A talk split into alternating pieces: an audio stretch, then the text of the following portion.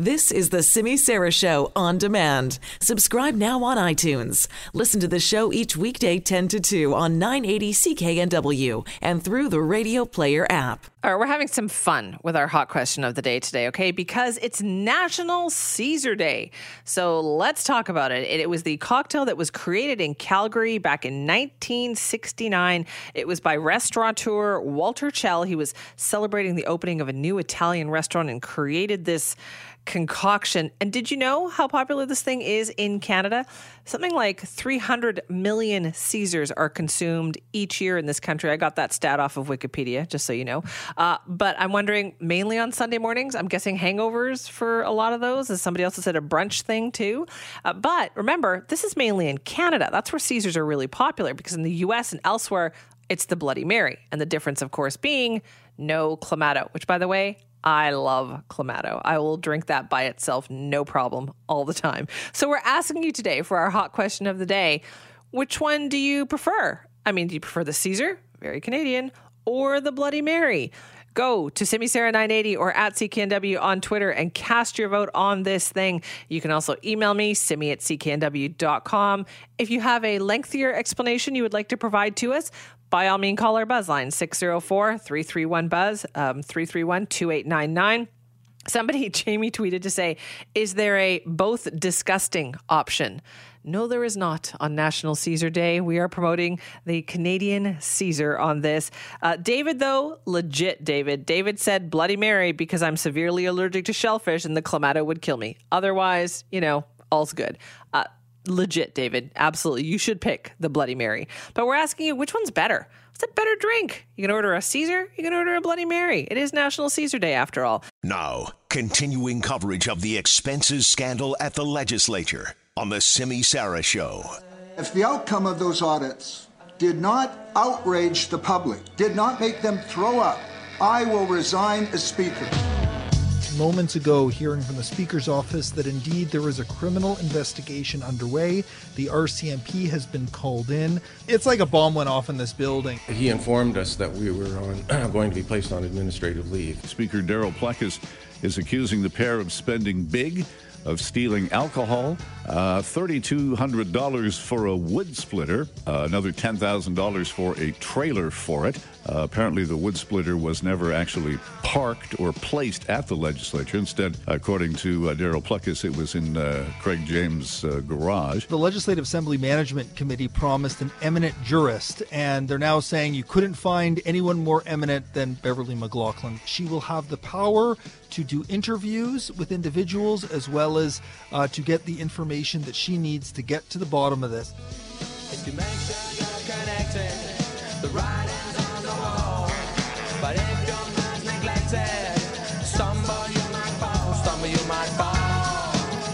Oh, it is another big day in our provincial capital. The two men at the center of this whole legislature spending scandal could learn their fate. It has been months now since we first learned about this story, and today we're actually expecting Beverley McLachlin's report into the situation that's going to be released to the public within the next hour. And there could be a vote on the fate of the suspended clerk Craig James and the suspended sergeant at arms Gary Lenz immediately afterwards. So let's talk more about this. Remember, in all of this, both James and Lenz have denied any wrongdoing. So, how did we get here? Well, for that, we're going to turn to Keith Baldrey, our Global BC Legislative Bureau Chief. Good morning, Keith. That was quite an intro sound montage there. It really was.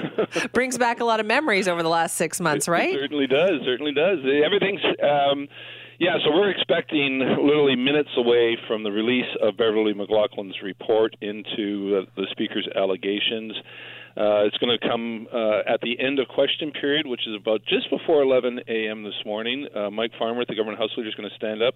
He will table McLachlin's report and um, potentially a couple of other uh, add-ons in terms of her report. And then uh, we're going to see if he moves a motion, uh, at least one motion, that uh, will affect the employment status of these two uh, table officers, the legislature, Craig James, the, the chief clerk, and Gary Lenz, the sergeant at arms. And uh, then they're going to come out to the blue curtain here, we call it, uh, for a scrum with the press gallery and explain exactly uh, what uh, what has evolved here.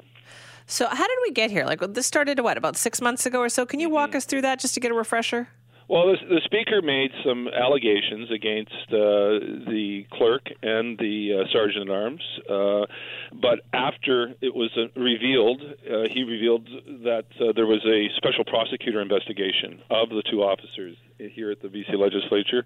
He informed the government, the, um, the three House leaders of that fact. In the wake of a special prosecution uh, investigation, uh, a police investigation, the House leaders decide to move a motion, and the table officers are, are hired by the legislature, and they can only be removed or suspended by the legislature. It's not like the Speaker can do it. So they moved a motion to basically suspend the two officers from their jobs. It was passed unanimously. They were escorted, the two officers out of the building by P- Victoria police officers. It was incredibly dramatic here, and people were in absolute shock because nobody had any inkling this was happening. Then it was revealed the speaker had been conducting his own investigation with his special aide, which uh, proved to be unsettling with people. Uh, he produced a report, uh, uh, sort of detailing his allegations against the two officers. They responded with their own, uh, uh, with a rebuttal, trying to explain their their situation. the House leaders and the Le- Legislative Assembly Management Committee, which consists of the House leaders and a couple other MLAs, decided it was best to get this thing out of the legislature and get some independent eyes on this thing, and that's why they hired uh, Beverley McLachlin, the former uh, Chief Justice of the, B- of the uh, Supreme Court of Canada the eminent jurist, and uh, certainly unassailable in terms of her credibility and integrity. So she's been she took the allegations from the speaker. She conducted her own investigation. We have no idea who she talked to. I know who she didn't talk to. Mike Farnworth tells me he she never talked to him. Not that he would necessarily be the focal point of her investigation, obviously, because this is really about the the two officers mm-hmm. and the speaker. not sure if she talked to the two officers. Not sure if she talked to the speaker, but she's coming back with her assessment of the situation. Uh, with her own report, as I say, will be tabled around 11 a.m. this morning, and uh, it's going to be posted on the uh, Legislative Assembly website, which I invite everyone to go to, which is www ledge, leg.bc.ca, and you go to uh, today at the legislature, and there will be the report posted there. The clerk, the current clerk, Kate Ryan Lloyd, told me just minutes ago she expects that report to be posted almost simultaneously with the, the tabling of the report in the legislature. And I can tell you, Simi, this place has been buzzing uh, oh. again for uh, 48 hours. This was supposed to happen on Tuesday, uh, but they, apparently some of the parts of the report had to be um, uh, redacted by lawyers, and so that took a bit of time, and that's why it's coming out today. But everybody from the guards to the sessional staff in the hallway, to the dining room, to the cleaners have been coming up to me saying, "When is this coming out?" Everybody here wants this uh, basically over one way or another. That they think uh, it's interesting. A lot of people work at the legislature, and these are not politicians. This is literally like the security staff, the dining room, the yeah. janitorial staff. They think they're under a cloud unfairly. That they've had nothing to do with this, but they say people, their friends, sort of jokingly joke with them, "Oh, you're at the legislature. You're part of the spending scandal," and they're like, "No, I'm not." Not. Um, so they want this cleared up. And I can tell you the the real buzz in the legislature is uh, is quite the, the expectations are high that this is going to be resolved one way or another. Now, have things changed then, Keith? Like obviously, this was years of uh, doing things a certain way that has been greatly disrupted now uh, in the last six months. What has changed in terms of how things are done now at the legislature? Well, everything from um, MLAs now realizing I'm not going on any trips. Yeah, for, good. For parliamentary yeah. conferences. Uh, so that's that's one thing. All these the, the sort of the Commonwealth conferences is one. I was just talking to MLA yesterday. The speaker wanted to go to a, a parliamentary conference to Africa, and he said, uh, "No, you know, no, I'm just not doing this anymore because um, the public now is of the view that this is potentially wasteful spending. So that's one aspect of uh, something that's uh, that's changed. The other thing is you're not going you're going to see more oversight now.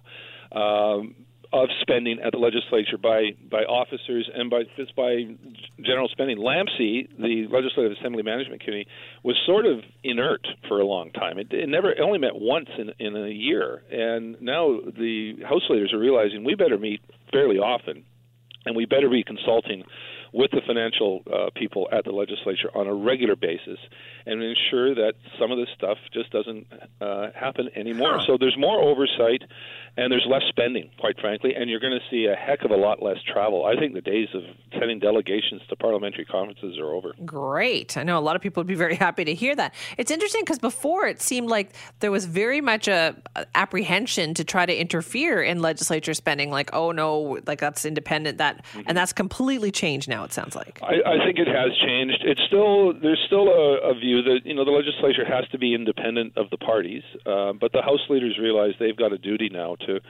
to ensure that there's not wasteful spending. Most of the stuff that Darryl Plecas alleged, uh, quite a bit of it, was about travel and about uh, uh, expenses on travel. And uh, when travel ceases to exist, uh, you're going to see a lot less than this. My understanding now, I think you're going to see only delegations go to the the national conference of leg- of legislatures, which is legitimate. I mean, they go there and they go to Ottawa. Yeah. Um, not necessarily in you know in summer. Maybe they go in winter and have to endure snow. Um, and they go to, perhaps to London for the for the General Commonwealth Conference. They send a delegation there, and and there is one that's unique in the northwest of the, in the, which comprises the United States, which is a relatively new one, but uh, it's interesting to sort of foster a relationship between the BC legislature, Washington, Oregon, um, Utah. Uh, I think Alberta's in there as well, and that may be perceived as a legitimate one. But I think the days of going into the, the, the Bermuda Islands or yeah. Barbados in the middle of winter for a luxurious four day conference to discuss parliamentary procedure, I think that's over. I think it's more the, the, the traditional ones that are going to be the only ones attended now. Good. Okay. Lots to talk about then, Keith. We'll let you go. I know it's going to be busy for you today. Thank you. Talk later. Okay, that is Keith Baldrey, our Global BC Legislative Bureau Chief, outlining all the changes and things that have happened in the last six months. Because remember that footage? I think that shocked everybody when you saw that footage of the, at that time, uh, Clerk Craig James and Sergeant at Arms Gary Lenz being walked out of the legislature uh, by police, and people went, What is happening? And in the months since then, we've had all of this, these accusations come out, all of these allegations come out. And today we're going to get a much bigger picture. Beverley McLachlin the former Chief Justice of the Supreme Court of Canada, has uh, written a report on this, looking into everything. That report is going to be released imminently in the next probably 15, 20 minutes or so. Uh, she's turned in her findings. Uh, she was appointed as a special investigator into this about six weeks ago. And so there will be a lot more to come on this. Keep it tuned in right here for the very latest because we will have it for you and get lots of reaction to it as well. If you want to weigh in, send me at cknw.com. I mean, some of the stuff that Keith was just talking about there, I know a lot of us would be very happy about that. It's about time politicians thought twice, right, about taking these trips and these junkets. Like, I'm glad to hear that they are very apprehensive about this and thinking, well, this isn't going to look good. They should have been thinking that before when they were doing this. But if this is what it took to make them think twice about that, well, then good. This stuff had to be exposed. Now, continuing coverage of the expenses scandal at the legislature on The Simi Sara Show.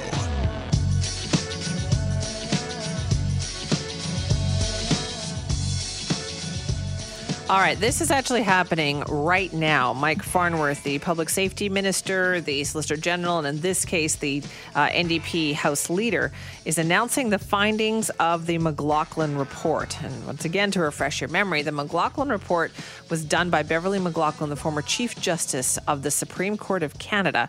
And it was done to come in, take a look at all these allegations that were going around about misspending at the legislature, not of the elected MLAs, but of the people who worked at the legislature, specifically the former sergeant at arms and the former clerk of the legislature. So, House leaders received this report about two weeks ago. And they've been talking about it. They've obviously looked at the recommendations. They had some of the information uh, redacted and are just releasing it this morning. So, parts have been kind of blacked out to protect the identity of some of the witnesses who came forward.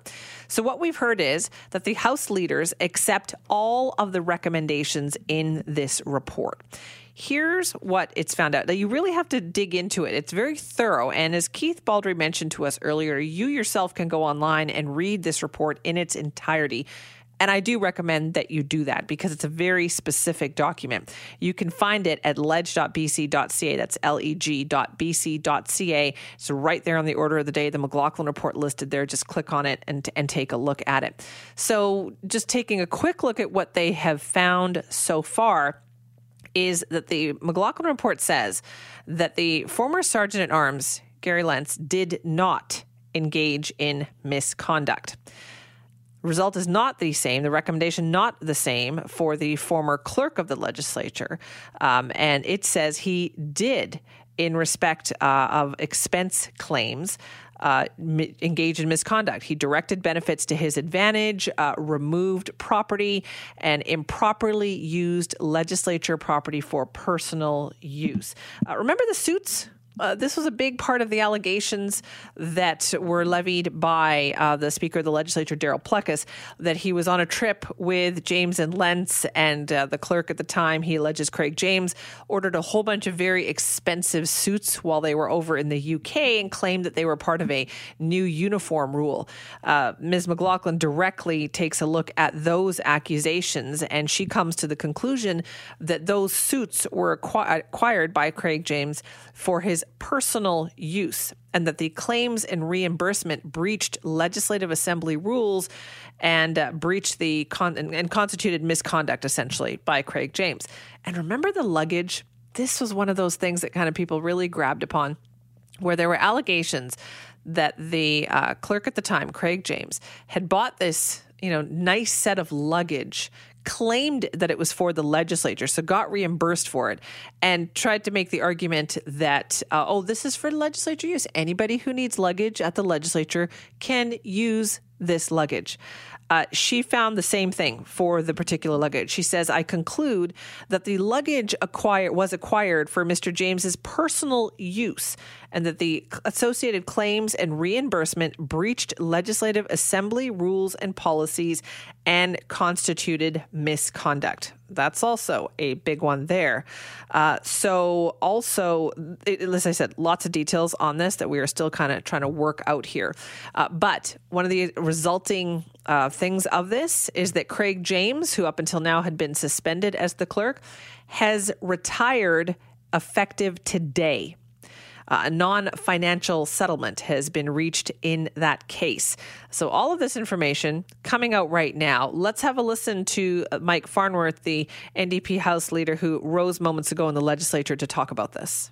The findings of Ms. McLachlin are as follows The Sergeant at Arms, Mr. Lenz, did not engage in misconduct with respect to any of the five allegations Having considered the findings of the special investigator with the benefit of legal counsel and in a manner that respects procedural fairness, Mr. Lenz continues on administrative leave with pay and benefits pursuant to the motion adopted by this House on November 20th, 2018, and in accordance with the terms and conditions set out in that order.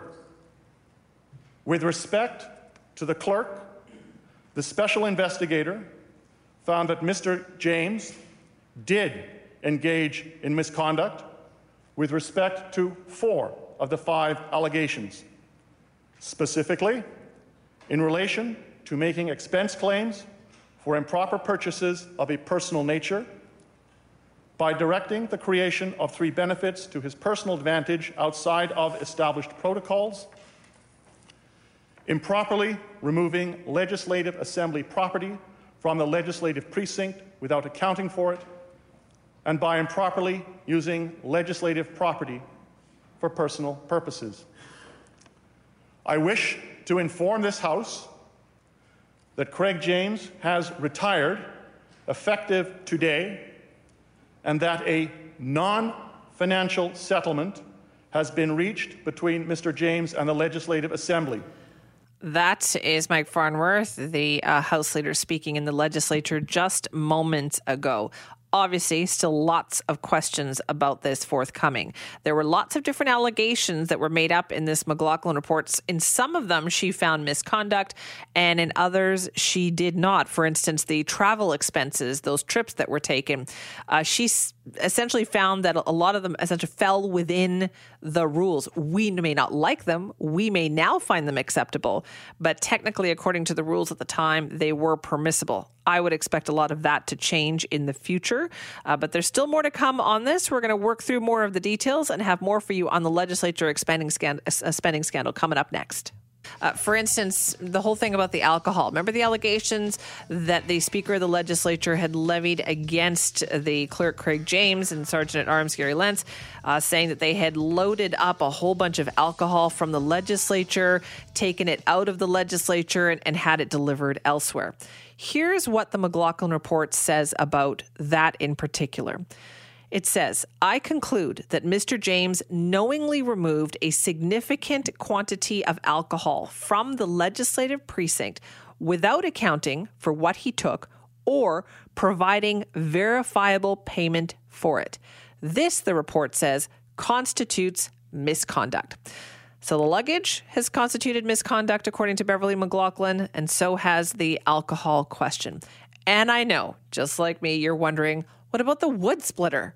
The wood splitter came to be this symbol, right, representing all that this scandal seemed to be about. Well, here, work with me on this one because it's a little bit tricky. The purchase of the wood splitter, according to Beverley McLachlin, did not constitute misconduct. However, and this is a big however, the report says that Craig James's conduct following the purchase did constitute misconduct because he directly took it to his home. The report says normally facilities services would arrange for a staff person to pick up purchased equipment or arrange to have it delivered, uh, and that would all be taken care of. In this case, I guess Mr. James told the report that he offered to pick up the trailer because the shipping charge was high.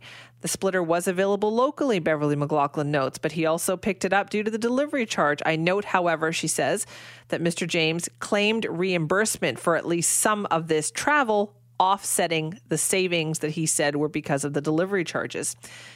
The report says Mr. James kept the wood splitter and trailer in his custody until November 2018, almost a year after he brought them home.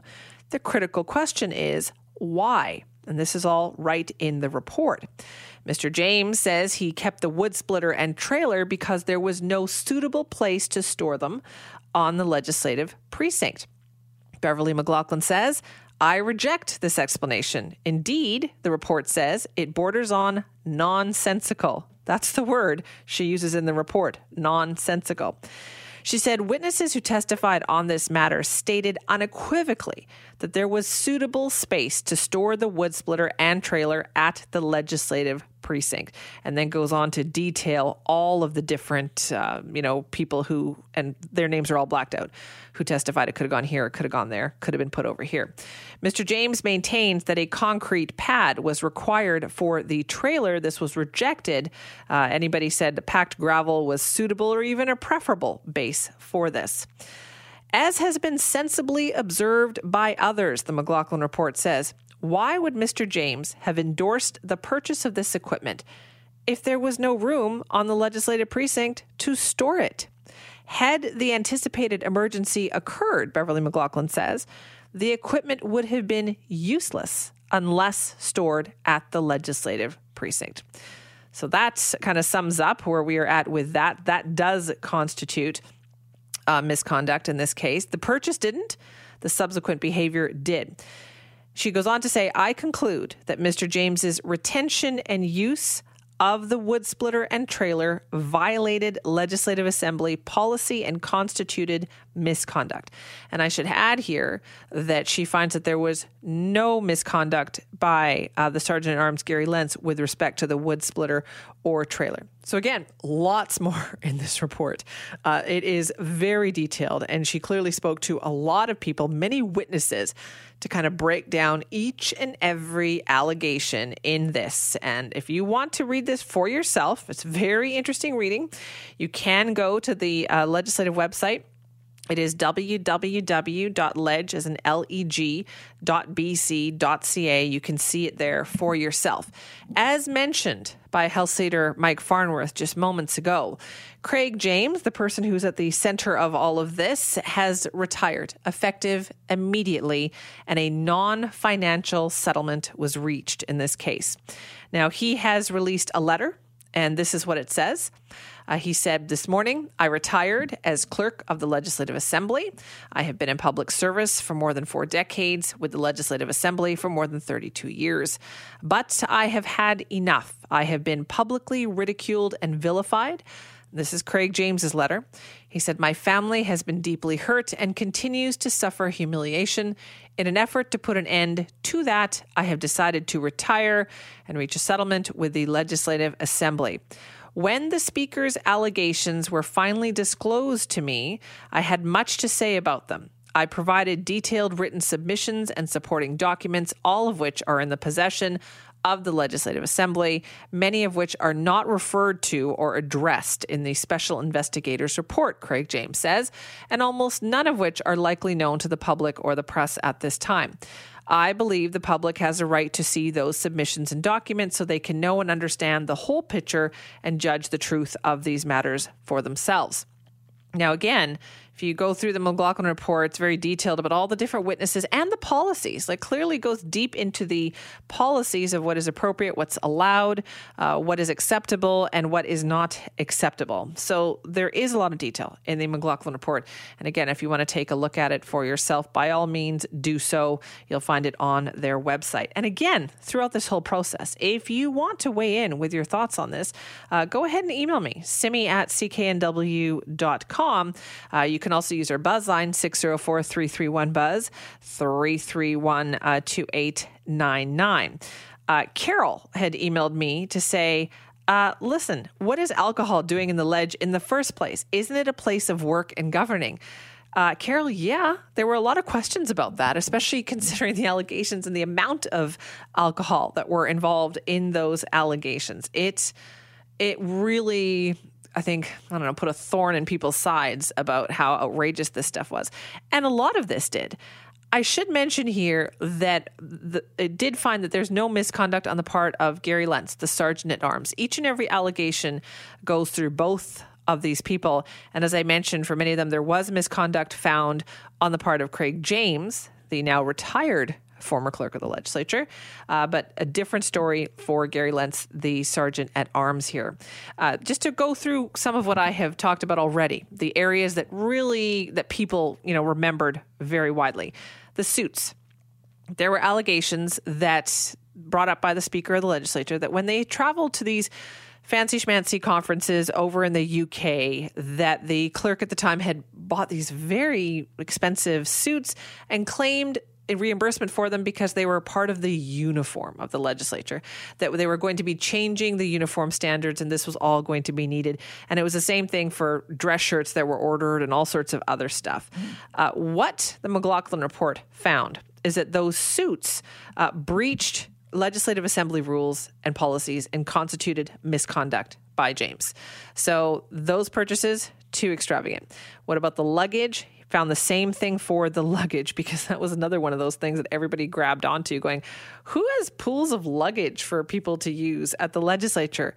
Well, turns out nobody was using that shared luggage at the legislature, and the report finds that the purchase and reimbursement also breached legislative assembly rules and policies and constituted misconduct.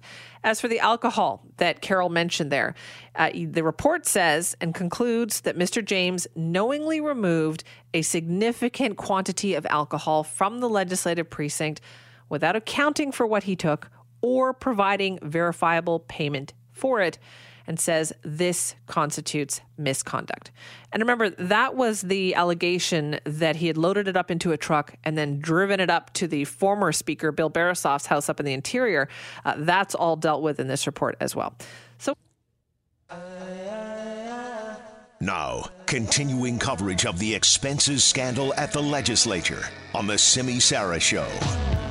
Keith Baldrey is going to be a busy man today. He's going to be wanted everywhere. So let's quickly get to him now so he can help us out with some analysis here. Hi, Keith. Hey, Simi. Yeah, lots going on here. yeah, I can see that. Okay, so Craig James gets to retire, no financial settlement.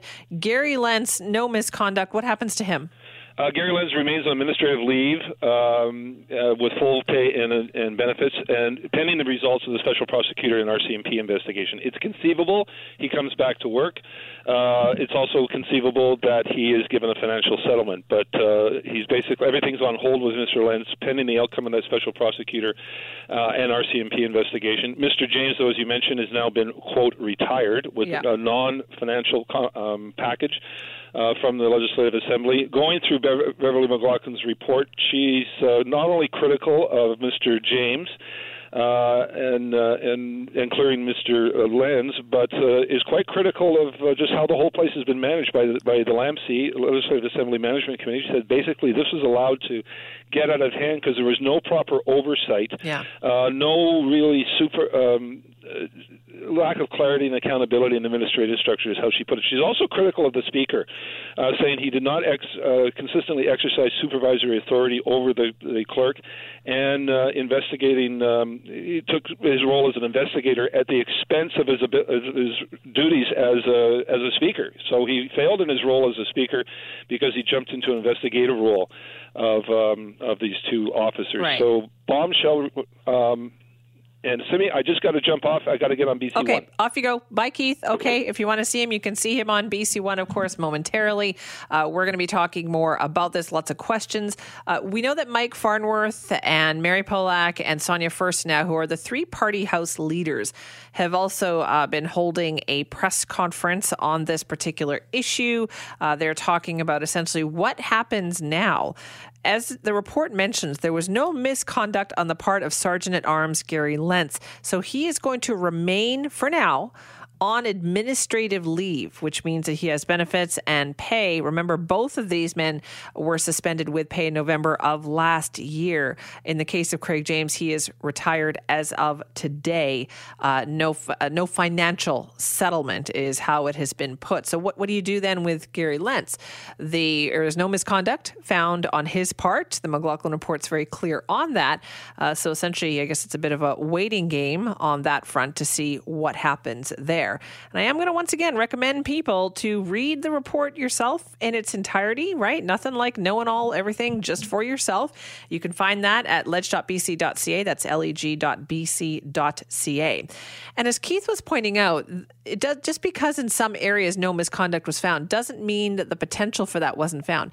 Uh, the McLachlin report cites the fact that there a lot of the policies and directives here were not specific enough to find misconduct in some cases. Uh, in the probably most publicized cases, yes, uh, she did. For instance, the luggage.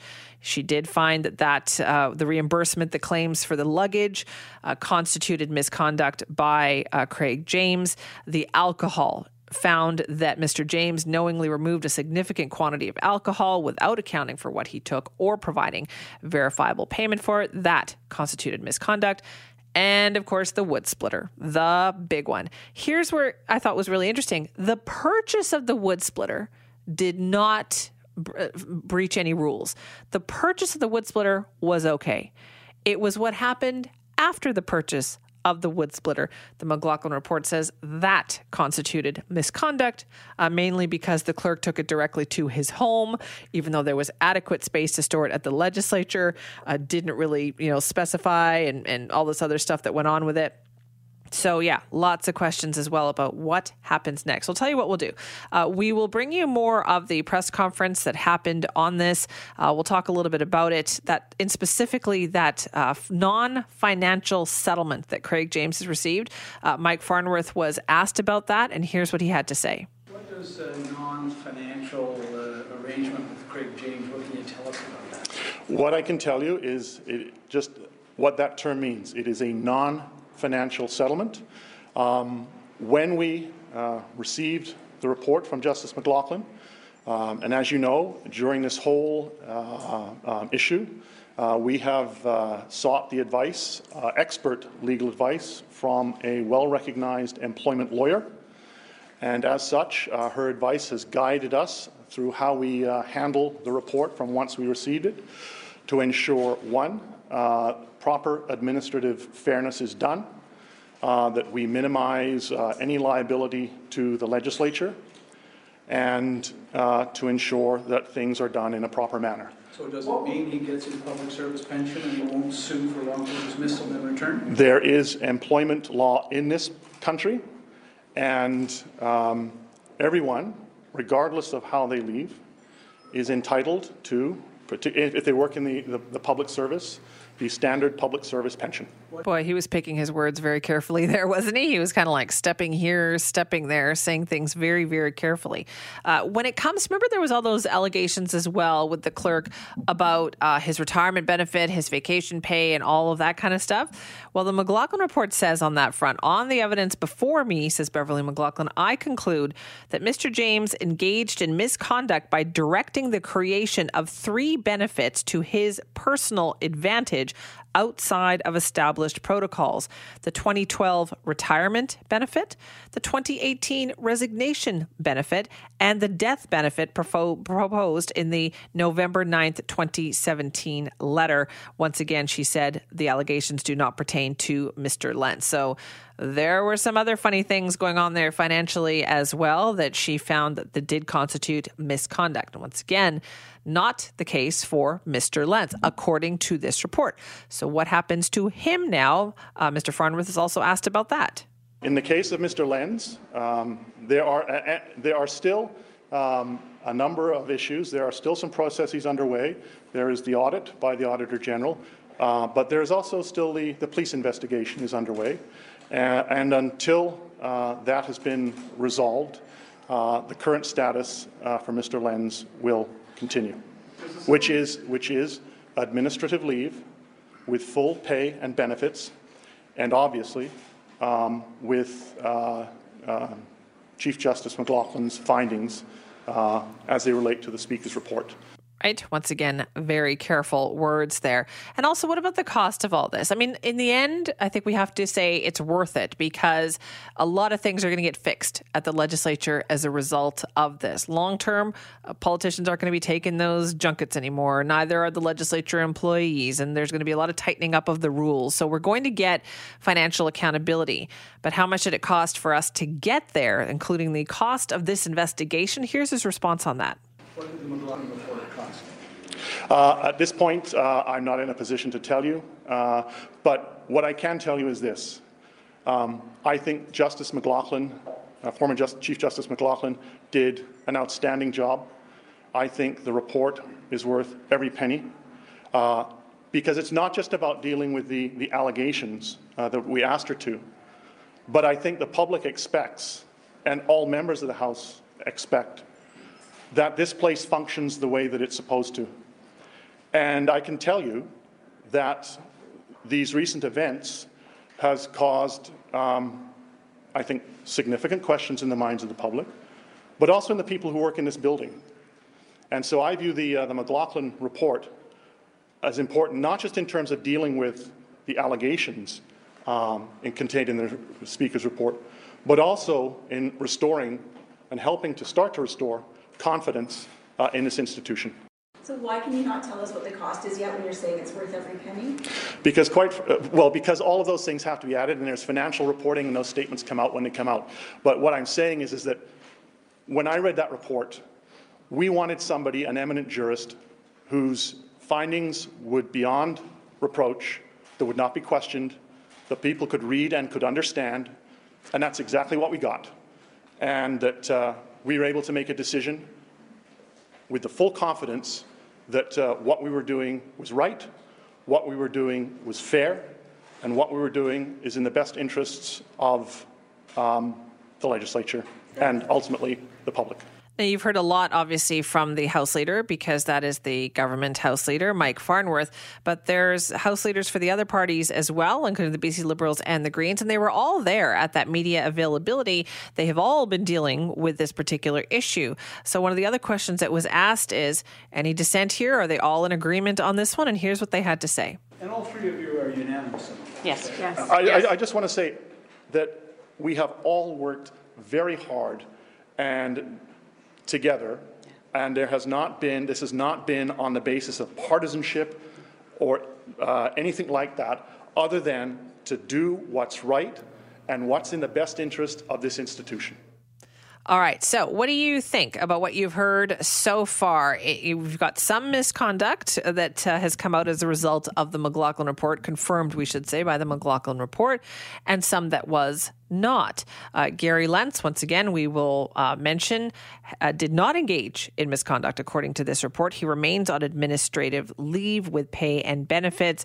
Craig James, uh, some cases were that did constitute misconduct, according to the McLachlin report, retired effective immediately with a non-financial settlement. And of course, there's questions about what all of that actually means.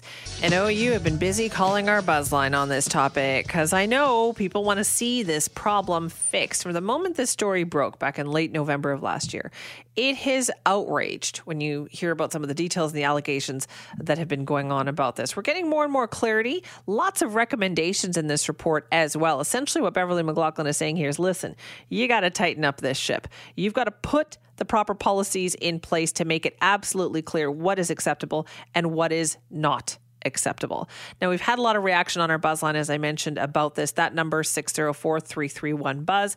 Uh, we had a caller who had some questions about what happens next. So we find out in the legislature's spending scandal that the clerk's a thief and decides to retire today. My question is now that finance or that non-financial agreement. Now, is the RCMP going to go after him and charge him with theft because he stole from us? Essentially, he stole. Okay, I can answer some of those questions for you. This McLachlin report doesn't have anything to do with the special prosecutor's investigation, which is still ongoing. We also know that the allegations had also been sent to the Victoria police, so we know there is also that investigation. That has nothing to do with the retirement and the McLachlin report that came out today. So at some point, we will hear more about that. So it may not be the end of it, right? There is, there are still those reports uh, that have to, an investigation that have to be dealt with. Uh, we had another caller who had some questions about what was revealed in the report. With Craig James getting a non financial agreement, does that mean he just doesn't get charged and they don't have to pay him his pension? No. That's not what that means. What the non-financial agreement means is you go your way, we go ours. Don't you can't sue for wrongful dismissal. This is the end of the matter it probably he's probably still getting his pension, but it has nothing to do with any potential, if there is, criminal aspect to this. That will be entirely separate, uh, and whatever fallout may come if there is something criminal would then have to be dealt with. And I think that's why you heard Mike Farnworth being very careful in how he tiptoed around the discussions regarding the retirement as I mentioned just now, there is more to come on this because there is this police investigation. There is this special prosecutor who, not one but two, right, looking into this. So there, that that really doesn't. We don't know what the end result of that is. This is just the report at the legislature the employer of this person. That's it, nothing more. So there is still more to come on that. We had a caller who thinks that the McLachlin report signifies a shift in how people are appointed to these kinds of positions and how they will be overseen and judged. It just goes to show you that after a while, even though you go in with good intentions and you become complacent, and perhaps maybe you become um, that the entitlement that you feel you should have, uh, even though some of these positions that people hold, like Senate positions, um, all the ones to where you're appointed and you're not voted in, and it's like almost you stay there forever. Those are the types of people who, you know, absolute power, absolute corruption. So this is where we need to look at whether or not these people should be able to stay in positions and if they keep being the same people in the same position, then I think that um, they need to be evaluated and we need to look at that. Lots of changes are coming out of this. It's not what you do, it's how you go about it. And apparently the speaker, he got his revenge and his claim to fame by pointing out things that we needed to know. However, let's just hope that this is the start of a clean, more transparent government for all parties. I think it will signify that. In fact, I think that is going to be the benefit that comes out of all of this outrageousness that we have been, you know, talking about here. Uh, one of the other interesting things that Mike Farnworth said is that he expects to put a motion before the House next week that would create an all-party committee that would choose a new clerk. And he said that process will be an open competition and says that the successful candidate will need to have unanimous support to be appointed. Uh, so that's a much different, you know, step than what we have seen in the past. So the hiring of a new clerk will be a very different process than what we have seen in the past, and there will be new rules put in place about spending, uh, what constitutes misconduct, what the clerk can can't do. So there are. This is definitely going to change things. Uh, we had a caller who said, "Listen, this report is all fine and good too, but wants to get the money back on this." Okay, Mister. Uh, James is gone. He retires. Okay. Next up, get the money refunded for the items that were taken or purchased without proper authorization. Go through, finish the job. Do not just let him go with the full retirement package. You must recover the money that was spent on items that should not have been purchased. All right, but what about what does Darryl Plecas have to say about that? Well, actually, he was just asked about getting the money back, and here's what he said. Do you think that will be repaid back? Well, I think it's very complicated legally. I think there's issues with regard to time limits. Uh, I mean, a, a, labor lawyer would be better able to answer that. But uh, I think as it stands now. But British Columbia, do they deserve to have that money back? Well, I think I had said a long time ago that I think monies that were people received that they shouldn't have received, taxpayers should get that money back. All right, so that's the speaker, Darryl Plecas, talking. Now, continuing coverage of the expenses scandal at the legislature on the Simi Sara Show. And there is a lot to cover with this. The report out barely an hour ago. So for the afternoon, there's a lot more still to come on this, including one of the people accused in this and cleared by Beverley McLachlin. That would be the former sergeant at arms, Gary Lenz. He remains on administrative leave. Sounds like he's going to be holding a media availability at about 1.30 to respond to what was in the report today. We'll have that for you as well. And of course, none of this would have really happened if it hadn't been brought up in such let's just say, spectacular fashion by the Speaker of the Legislature, Darryl Plecas. One of the people who helped him do that is his Chief of Staff.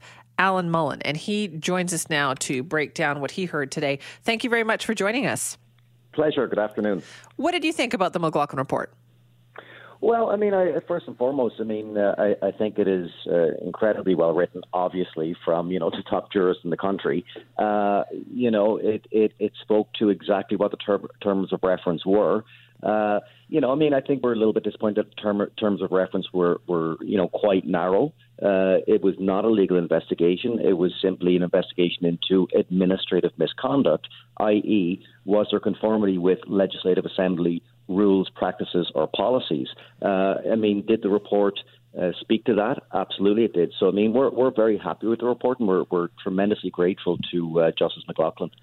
There is a, a part in there uh, on and around page eight where the former Chief Justice does mention that with the Speaker of the Legislature, uh, he perhaps was a little too fast in investigating this rather than trying to fix the situation. What, what did you think about that? Well, I mean, I, I think from from somebody looking at it, uh, you know, just with with the ter- terms of reference uh, in front of her, I, I think that's a very fair comment. I mean, uh, you know, that that is that is an observation she made. Uh, but I'll remind, uh, or I'm reminded of of what we've been doing here for the last year and a half, and I and I think there was no quick fix to this. There was no easy answer, and uh, we've seen it in the past where items are brought up, singular items are brought up to the individuals in question, and uh, ultimately it gets buried. And, and, the Speaker and I felt, uh, you know, before we, we bring anything up, we, we want to make sure we are so right. Uh, so that's why we went through the process we did as, as we referenced in the past. Are you satisfied then with the fact that the clerk now has retired and that uh, Mr. Lenz has been cleared of misconduct but remains on administrative leave? Uh, I mean, I don't know if I'd use the word satisfied uh, or, or, vindicated, as some people are suggesting. I mean, I think, uh, and the Speaker thinks that we still have a, a lot to do here. Uh, Mr. James uh, obviously made a, a, decision for himself and for his family, uh, for whatever reason, to to retire after a long time in public service. and with regards to Mr. James, he was placed on administrative leave November 20th, as you know, um, and and that status hasn't changed. the the the issues that, that he was placed on leave for, those, those issues are still outstanding. Uh, they were not part of the terms of reference for the McLachlin uh, investigation. So uh, we still have a lot more to do, hence why the House has, has uh, maintained Mr. Lenz on that administrative leave with pay and benefits. Uh, what do you think is going to change as a result of this? What will get better? What will improve? Well, I think the report is obviously a very important first step toward, you know, accountability and transparency at the legislature. Uh, I mean, people have been saying it uh, over the years, time and time and time again.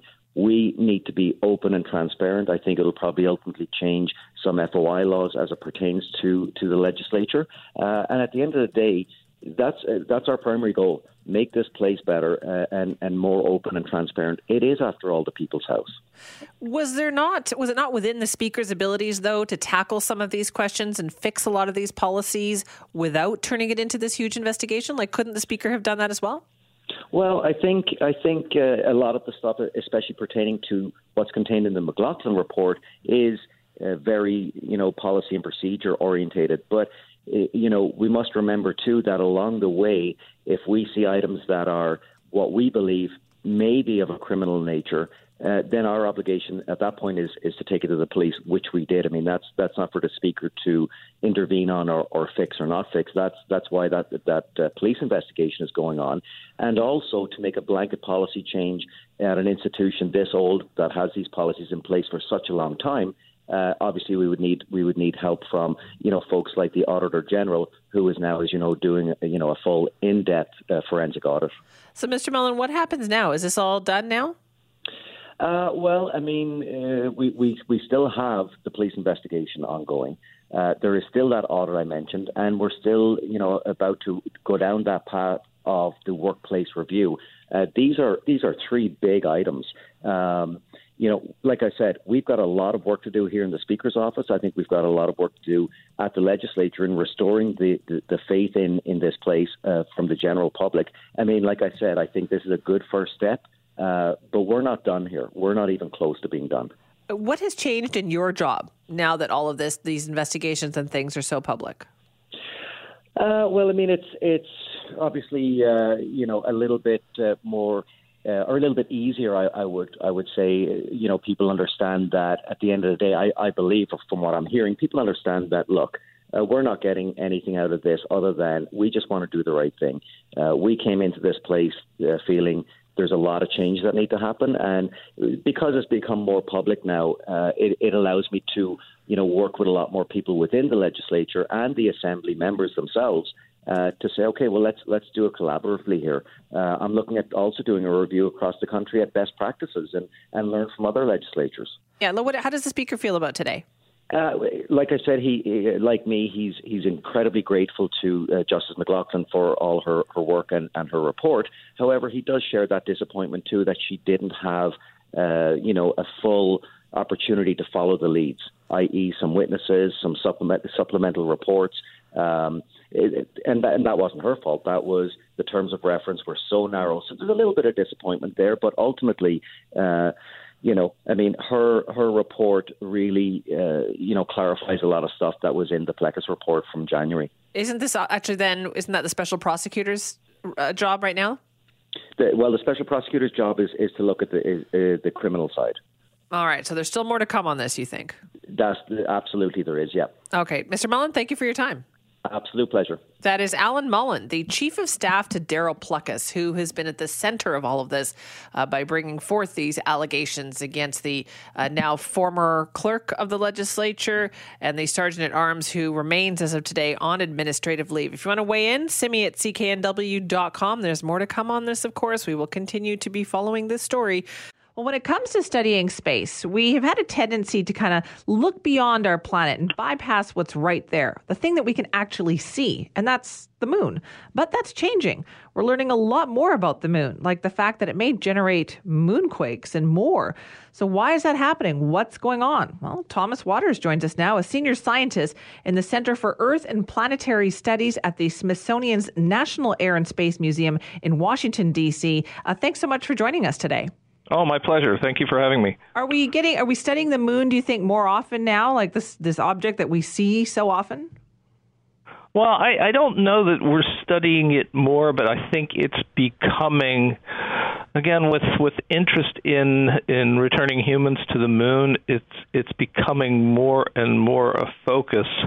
Um, I think we've had a, a pretty good stream of studies, and one of the, one of the kind of really interesting aspects of this study is the fact that we're combining data that was collected 40 to 50 years ago uh, by the Apollo seismometers that were placed on the moon by the Apollo astronauts with data that's been collected much more recently by the Lunar Reconnaissance Orbiter, which is still, I'm happy to say, in orbit and functioning perfectly and taking terrific images of the surface. And that's sort of key to this whole this whole story was the fact that there are these now we know thousands of young fault scarps on the moon that had pretty much gone undetected until we got into orbit with the Lunar Reconnaissance Orbiter and we also had from the Apollo era these moonquakes that had been recorded by the seismometers, but we weren't sure what their source was. And so, combining the two, we now have established that the source of these, particularly these shallow moonquakes, are likely these very young fault scarps that are indicating the moon is contracting. Really? So, what is a fault scarp? Okay, yeah, it's a great question. I should define that. yes. So a fault scarp is literally just this cliff-like feature that uh, occurs when crustal materials are getting pushed together and literally break and are thrust up over uh, an adjoining part. So you end up with, again, what looks like almost a stair step in the topography. If you were on the ground or on the, the lunar surface and looking at this thing, you'd look across the horizon and see this sort of like wall in front of you, which which is again this fault scarp, just being caused by the again crustal materials getting pushed up. Okay, so then how is this impacting like the surface of the moon? So what it does is it creates this again these these thousands now we know of small uh, stair steps in the topography, and and it indicates that the moon has con- you know this population of faults indicates the moon has contracted not a huge amount, but has contracted um, by probably the radius change of the moon or the diameter of the moon. Let's do radius change first. Has changed by no more than a hundred meters over the last tens of millions of years. Um, and so that's that's okay. So in diameter, we're talking about 200 uh, meters, less than 200 meters um, or so. So it's not a huge amount of contraction, but it's right. still significant. So if you were on the surface of the moon, would this be noticeable? Oh yes. Oh yes, and one of the the the the, the most famous of these scarps that we actually first detected. Again, the story almost starts with Apollo because we first had an idea of the existence of these young scarps from uh, these very high resolution photographs that were taken during the Apollo missions. And one of those is actually one of these fault scarps is very near the Apollo 17 landing site. And Schmitt and Cernan actually took their rover and decided to drive up over this fault scarp, and they literally lost traction trying to get up it because the slope was, was the slopes can get to, to 20 degrees or or better, oh. and so they had to stop and then start to zigzag in order to get up over this scarp. So yeah, there's actually been humans have actually sort of reconnoitered of one of these young scarps that, that now again numbers in the thousands. So, what is the value then in going back to the moon? Like, with those crews, what questions would you have that want to get answered? Well, it, there's a really fundamental science question that, that emerges from, from, from this, which is how does a body the size of the moon remain hot uh, in its interior? Because that's the primary force that's creating this global contraction. Is the moon's interior is still hot, and, and so as it cools, you know the interior volume shrinks and then again the crust has to adjust to that. So you end up again with this network of of fault scarps. So the real question is how does the moon uh, you know one of the smallest silicate bodies that we have in the in the solar system maintain its interior heat for 4.5 billion years uh, and it sort of flies in the face of the conventional wisdom that that uh, the smaller the the rocky body, the more quickly it loses its interior heat and then becomes geologically inactive. And the moon just hasn't followed that path at all. Huh. So, what role does the Earth play, if any, in all of this? Like, do we? Well, yeah, the and and that's a great question because the Earth does, and turns out, plays a, a, an important role in in the fact that you know we we know of the tidal effect that the moon has on the earth in in the rising and lowering of the tides but uh, many people don't realize that the earth is having a, a similar effect or the same effect on the moon except it's a solid body tide not uh you know there aren't any no bodies of water on the moon that yeah. that are responding to these tidal forces but the crust of the moon does it actually gets flexed not by a huge amount, but enough to to induce forces that combine with these global contracting forces to help create these young thrust fault scarps. So the moon is actually, or the Earth in a, in a real sense, is is still having a very definite impact on the moon. What's so fascinating is, as well as you said, is so much of this information was from these Apollo missions back in what the early 1970s. That's yeah. The Apollo, the, the first Apollo mission was was essentially was 50 years ago. I mean, our our first landing on the moon, so with Apollo 11. But yeah, the Apollo seismometers were returning data from 1969 to 1977. So again, just an extremely valuable data set yeah. that that uh, you know that has now again been combined with a modern uh, uh, data set to tell us something we didn't really know about the moon. So did we not know originally, like when that data, when we were getting that data in the 1970s, did we not know until we could combine it with this new information what was actually happening? That's correct. Yeah, we we really couldn't connect what those moonquakes were being caused by until we had this these image the images from the lunar reconnaissance orbiter that showed us that oh gee we have all these active, you know, now we know to be active um, faults on the, on the moon. So we again we're able to make the connection between a shallow moonquake and an actual um, now resolved and detected uh, fault scarp. So and the other part of this too is that there's kind of a there's kind of a practical side to this uh, I wanted to mention, which is the fact that you know, we do have ambitious plans to return to the moon, and we now know that we have thousands of very young, potentially active faults on the moon. And that's something we have to be mindful of when, when we're thinking about long term, establishing long term outposts on the moon. How soon are we going back? What are the plans? Well, I think uh, the, the, the the the U.S. has a, a very ambitious plan now for NASA to return humans to the moon by 2024, and um, we'll see if if that is that can be accomplished. It's a it's a, a real challenge, uh, and of course we'll take a great deal of uh, uh, funding to to make happen. But I think we're even if it doesn't happen in that time frame, I think it it's going to happen. There's a lot of international interest in in the moon now, and and making you know not just visiting the moon, but actually going there and making a, a long term presence. Well, it is fascinating. Uh, Thomas, thanks so much for joining us today. Oh, my pleasure. That's Thomas Watters, senior scientist in the Center for Earth and Planetary Studies at the Smithsonian's National Air and Space Museum in Washington, D.C., a place that I have always wanted to go. I've always wanted to check out the Smithsonian and all the different museums that they have there. Uh, listen, if you want more science news, we have that for you too. You can check out the super awesome science show with Jason Tetro. Hey, Jason, what's on the show this week? Well, Simi, this week we're going to be focusing on bees. They're a necessary part of our agriculture due to pollination, and quite honestly, many of the foods that we enjoy would not be around without them.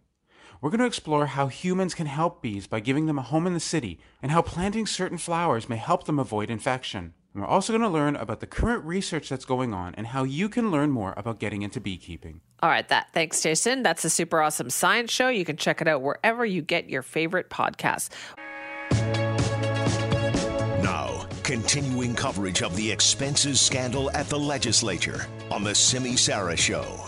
Sergeant at Arms, Mr. Lenz, did not engage in misconduct with respect to any of the five allegations.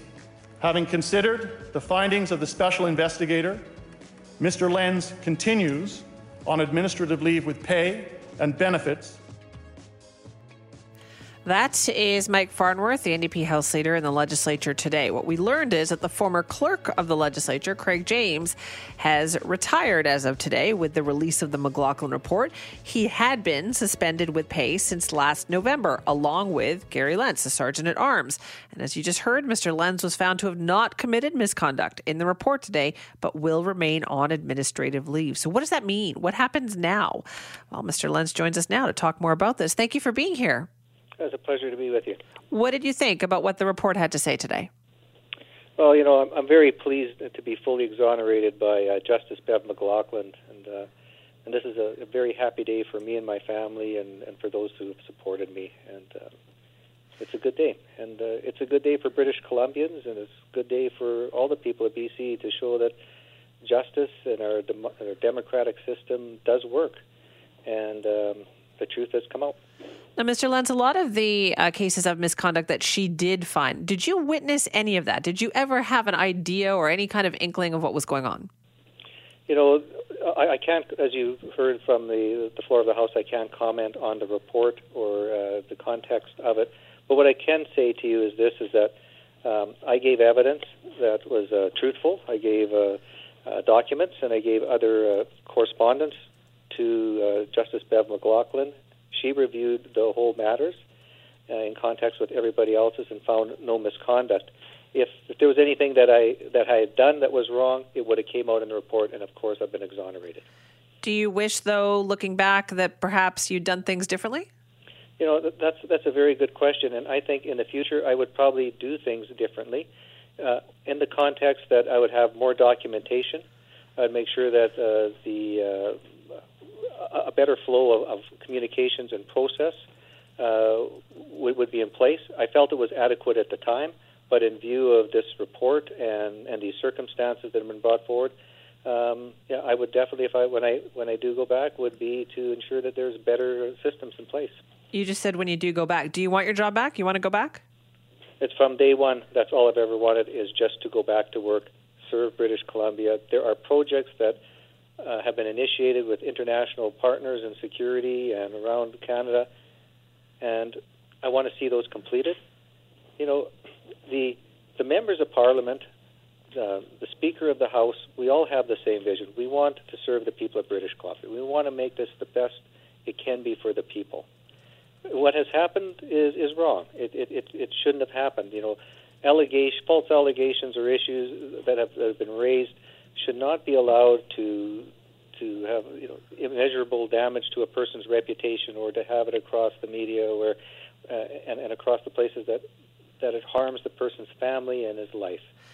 Now, when you were um, escorted out of the legislature, it was with uh, the former clerk, Craig James. Uh, you've kind of since been linked, you know, press conferences together. Do you regret that now in hindsight, given that he was found guilty of misconduct? Uh, no, you know, myself and Mr. James have uh, been uh, have, have always had a working relationship. The circumstances that were be- before us at uh, being walked out, uh, this report um, has pulled us together, and we both independently went to see uh, Judge uh, Justice Bev McLachlin and presented our evidence, and it's uh, and the findings are the findings. Um, I wouldn't I wouldn't change what I've done. But this is one report, though, right, Mr. Lenz? I mean, there's others still to come. There's a special prosecutor. There's a, a police investigation. Are you at all concerned about those? No, you know, um, I know my this is a process. We have um, the, uh, the the police investigation that is still uh, still to come, and uh, we've been in, the police have been in touch with us just recently, and there will be having a, an interview with them. But you know, from the beginning, I've done nothing wrong. And I'm looking forward to sitting down with the police and answering any questions they have for as long as they want to have, have me there.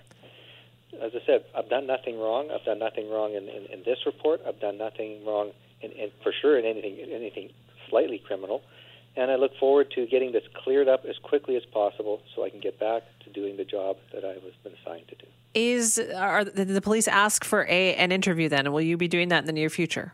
Oh yes, very much so. Uh, we uh, I haven't spoken to my lawyer on the exact date yet, but I am aware that there is a date that has been selected, and um, we'll be uh, having those conversations. And like I said, uh, I've done nothing wrong, and I look forward to having that, that conversation with them and getting this cleared up. And Mr. Lenz, you said you wanted to go back to work, but clearly it'll be a different job, right? When you go back, uh, the number of things that were outlined in Justice McLachlin's report that show that there have not been adequate controls of spending and things that go on in that position. Uh, did you ever think that that stuff was needed, or did you think that everything was going along just fine? You know, with with any time there's a review, there's always going to be changes to to policies, to procedures, and and I welcome those. You know, uh, I was a detachment commander. We had many many audits at those points, and you you look at those and you always always can do things better, and and systems can be changed to make things better, and and it's and I, and I welcome these these kind of changes. It's going to make the system better. It's going to make democracy better. It's going to make the parliament better. You know, the the changes weren't weren't just to the sergeant at arms. They were to they'll be done to all the branches. I followed the policies and procedures of the assembly, and if when we do the changes that come forward with them, I want to be a part of that. I want to be, to be a part of those changes and to make sure that one thing that th- what has happened to me doesn't happen ever again to anybody else. At the same time, if there's any any uh, financial changes along those, I welcome them. Do you think you could have a working relationship with the speaker, Darryl Plecas, after everything that has happened? Well, abso- absolutely. You know, as I've stated earlier, is that you know Darryl Plecas, as all members that I've known in, in, in the legislature, and I know I know them all, and I know the staff and the people within the assembly. They all share the same goal. They all share the same vision. They want to do the best for British Columbia and for British Columbians, as so do I. And with people of that type of goal and that kind of mind, I can work with them. What has happened in the past is going to be the past. We need to move forward, and I want to move forward with you know, on, on, on, on the path that's before us. If all we're going to do is look behind us and and and and, have uh, anger or, or issues with it, we're going to fall off that path. So yes, I can work with Darryl Plecas. I can work with any of the House members. I can work with the staff. Uh, that's who I am were you comfortable with all the trips that were being taken? I mean, you were on some of those. Were you comfortable with all the purchases? I mean, surely you saw some of that going on. You know, um, I, I, can't comment as to the part of the report. The uh, Justice McLachlin heard my rationale on all those trips. They were all business trips, and as a result of uh, what was what I have had to say to her and the documentation and the correspondence produced, as you've heard today in the report, there was no uh, misconduct on my part at any time. But did you think that all that travel was necessary? Uh, I can't go into the explanations. Of, they're all business related for security, and uh, and as a result of that, I, I can only repeat it again: is that I brought that forward. As you heard in the House today, I can't disclose those parts; it's under parliamentary privilege, so I can't go down that road right now. Yeah. What is the timeline then, Mr. Lenz, for the near future? You say you want your job back, but how do you see that unfolding? Well, it's everything's in steps. The first step happened today was the was for me to be exonerated on on uh, Speaker Plecas's report, and uh, as I said, I'm very pleased to see that. The next will be with the police, and um, I see after that uh, then then it'll be up to the House leaders. Do they want me back or not? That that won't be my decision. That'll be theirs. But I'm uh, I'm very hopeful, and uh, I want to be back. Have you had an opportunity to speak to them, or will you be pursuing that? Um, through my lawyer, uh, there has been correspondence, but I have not had any correspondence with the House leaders. Okay, but you perhaps expect that in the future? Um, I'm assuming there will be more conversations between my lawyer and them, absolutely. All right, well, listen, thank you very much for your time on this, Mr. Lenz. Well, thank you, and thank you for giving me the opportunity to, to be on your station. Anytime. That is Gary Lenz, the Sergeant at Arms at the BC Legislature, who is currently on administrative leave and remains so.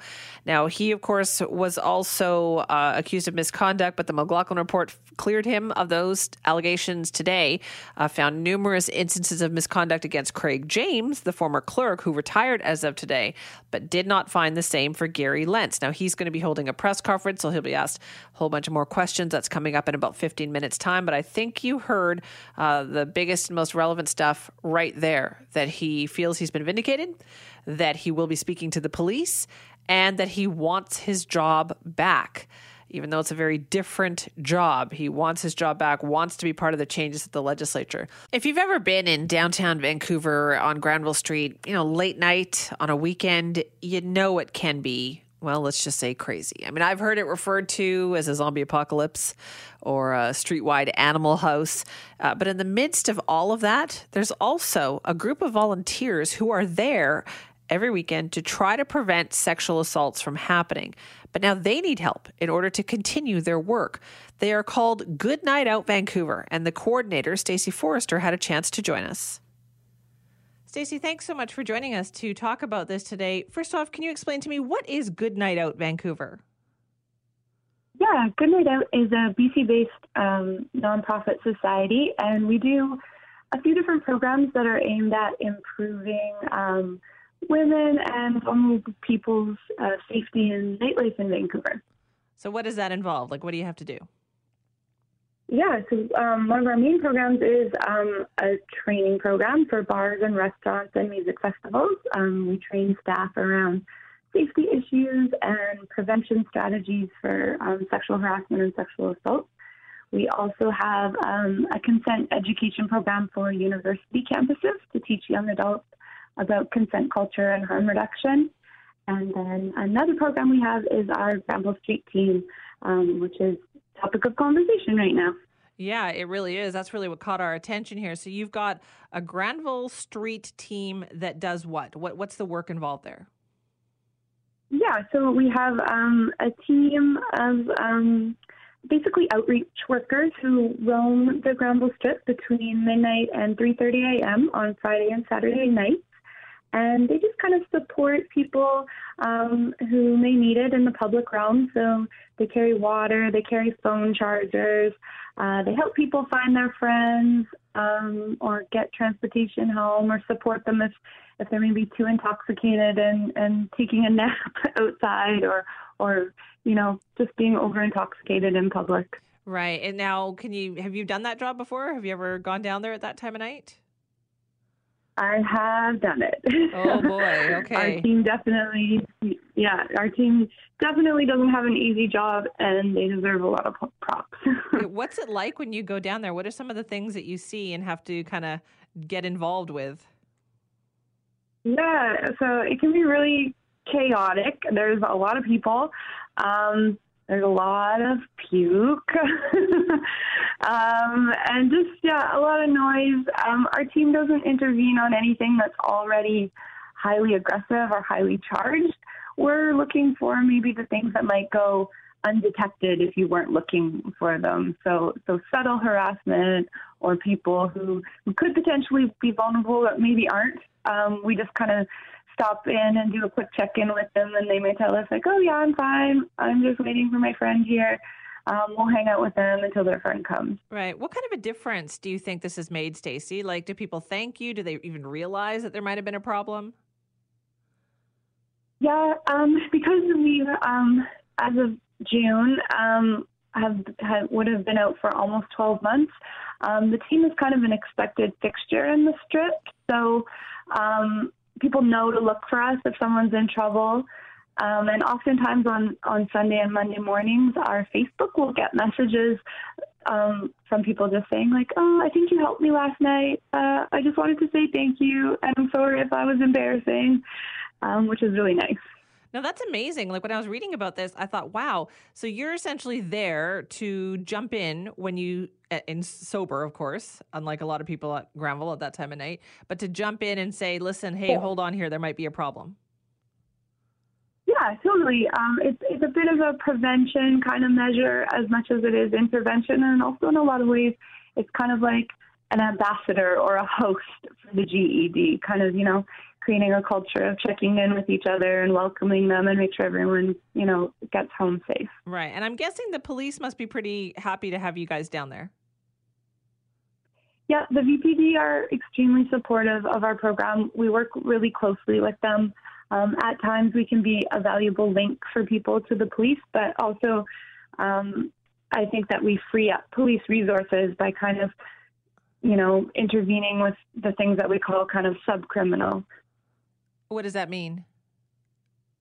Um, like the light harassment or if someone kind of following someone, maybe not with the intent to make them uncomfortable, but can make them feel unsafe.